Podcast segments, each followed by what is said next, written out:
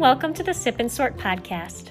I'm Hannah, a teacher turned professional organizer with a passion for all things simple living. When it comes to getting and staying organized, it's never really about the bins and baskets. It's about being intentional and making space for what matters. Sometimes it's just about less less stuff, less busy, less ingredients, and less visual and mental clutter. Grab a cup of your favorite drink and join me as we sort out and simplify all aspects of our homes and lives. Good morning, guys.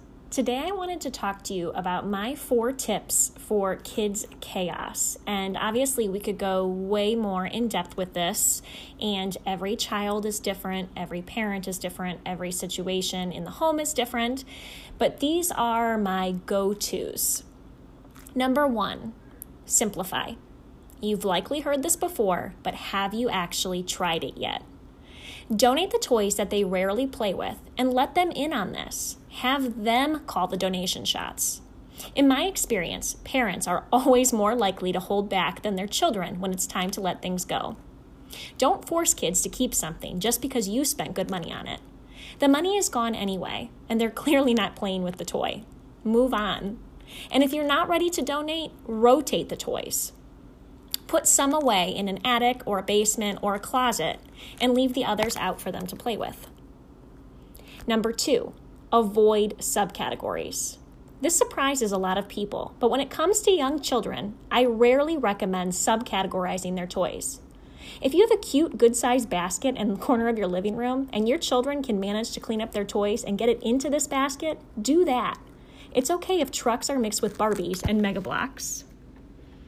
Number three, keep the toys where they play with the toys. If you have a playroom but your kids never go into it except to pull toys out and bring them into the living room, reevaluate. Can you instead plan to keep their favorite toys in the living room? Most kids just prefer to play in the common areas where everyone is hanging out. And if you've already simplified the amount of toys that you have out to begin with, this shouldn't be as much of an issue. And number four, teach habits. Sometimes we just don't give kids enough credit. They're totally capable of picking up after themselves, even if they don't always want to do so. Choose whichever tidy up habit works best for your family, but do at least pick one. Sometimes this is having kids put one toy away before getting out a different one, and sometimes it just looks like cleaning up everything when the play is over. Either way, the easiest way to deal with messes is to take care of them as they happen. Don't let it accumulate.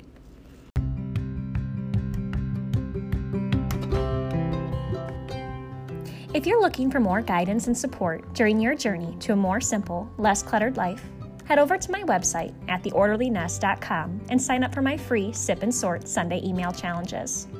Or join my private Facebook group, The Orderly Nest Community, where you'll find tons of encouragement, tips, motivation, as well as before and after photos from others along the same journey.